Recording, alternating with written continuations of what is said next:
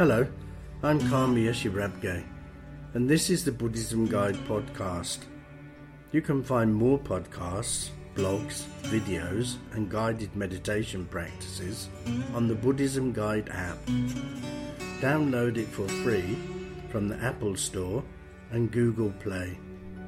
If you enjoy the Buddhism Guide podcast and would like to support future episodes, you can do so for as little as $2 a month.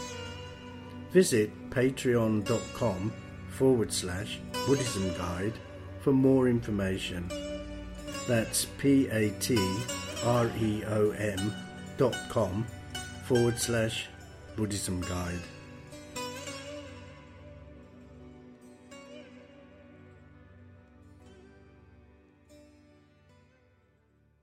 This episode is called Understanding Consciousness.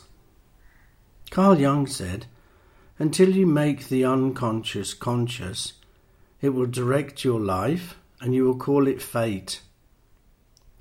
The Yogacara school of Buddhism states that there are eight different consciousnesses, and these teach us how to understand consciousness so we can free ourselves from afflictive emotions such as anger, pride, jealousy, and so on. Personally, I've always found this school of thought to be very logical. Even though later schools of Buddhism refute some of the Yogacara findings, I believe that if we want to understand our minds, we need to first understand our consciousnesses. Many scholars say the Yogacara school believe that there is nothing but consciousness and this consciousness is permanent. I personally do not believe they are saying that at all. And in a book called Inside Vasubandhu's Yogacara, it states The tradition does not claim that the universe is made of consciousness or that there is nothing but consciousness. It simply tells us we don't know anything that is not mediated by consciousness. Thus, working with the way our consciousness operates is the best way to promote wellness and non suffering. So, with this in mind, let's take a look at the eight consciousnesses.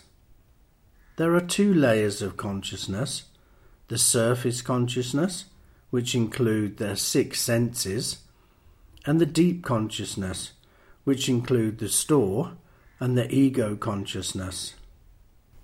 The six sense consciousnesses are sight, smell, hearing, taste, touch, and mind. Every object of perception enters our consciousness through our senses. These sense consciousnesses can be broken down into three parts. First, the sense organs eyes, ears, nose, tongue, body, and mind. Second, the sense object, the object we're smelling or the sight we're seeing, and so on. And finally, our experience of what we're seeing, hearing, smelling, tasting, touching, or imagining. The most powerful of these sense organs is the mind, which uses up most of our energy. The mind consciousness is responsible for making plans, thinking, creativity, anxiety, stress, and so forth. All of these consume a huge amount of energy. It's possible to cut down on the use of this energy by being mindful. Mindfulness keeps us in the present moment and allows our mind consciousness to relax and let go of worrying about the past trying to predict the future, or attempting to mould the present into something that suits it. Now let's look at the deep level of consciousness. This has two parts the store consciousness and the ego consciousness. The store consciousness is where all kinds of information that is collected through our six senses are stored. Now, Although we talk about the store consciousness like it's a storeroom, it obviously isn't. There isn't one particular place where everything is stored, but many different places in the brain where various information is kept. So, how does it work? Whatever we see, hear, taste, smell, touch, or imagine will be stored in this consciousness. It can be likened to planting a seed. These seeds can be active or remain dormant. The more seeds we plant of the same kind, the stronger the impulse to act in that way. Some may call this habit or even karma. If you type something on your computer, it is stored on the hard drive. That hard drive is like your store consciousness. You cannot see the information on the screen, but it's still there. All you need to do is click and it will manifest. The seeds in the store consciousness are like the data you store on your computer. These seeds are not permanent and can be modified. We can decide what seeds to water and what to amend. If you acted in an unhelpful way, that seed will be planted in the store consciousness. But if after that you only act in a helpful way, the seed of unhelpfulness will be transformed into a positive seed. The nature of the information that's being kept and processed by the store consciousness is always flowing and always changing. The important thing here is that we should be very careful about what we're seeing, listening to, smelling, touching, tasting, or daydreaming about, because all these seeds are being planted for future reference. Some people say that there is no harm in letting their children play violent video games, but I disagree. Those violent seeds are being planted in the store consciousness, and nobody knows how they may manifest in the future. The seeds we plant in the past are portrayed as potential, and the way these manifest in the here and now are the fruit of that potential. So, the more you act a certain way, the stronger the imprint is, and this will exhibit itself as a habit, meaning you start to do the act unconsciously, which is okay if it is a helpful act but not so fine if it's a harmful act.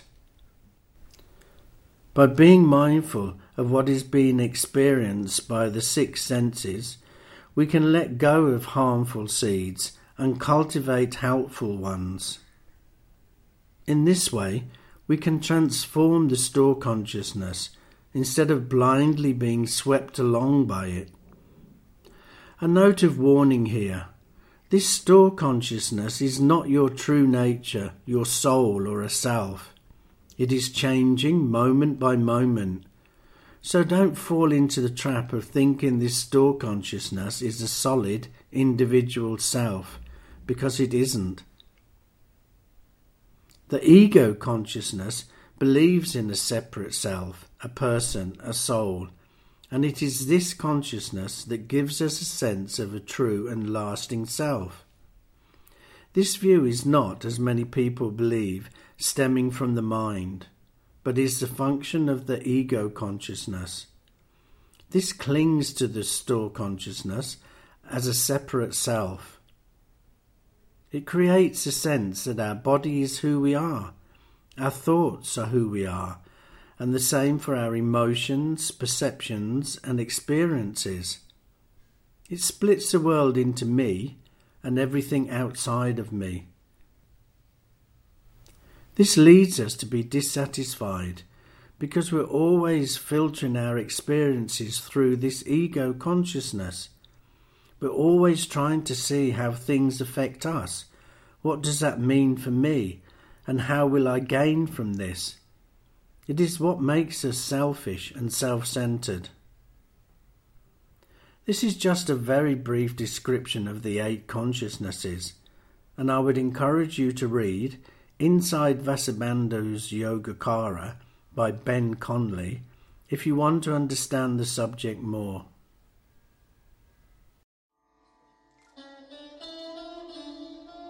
You can find more about this and similar subjects in my books The Best Way to Catch a Snake, Life's Meandering Path, and Ripples in a Stream. They're all available now on Amazon and Kindle. Could I ask you to please rate and review the Buddhism Guide podcast, as this will make it easier for others to find us.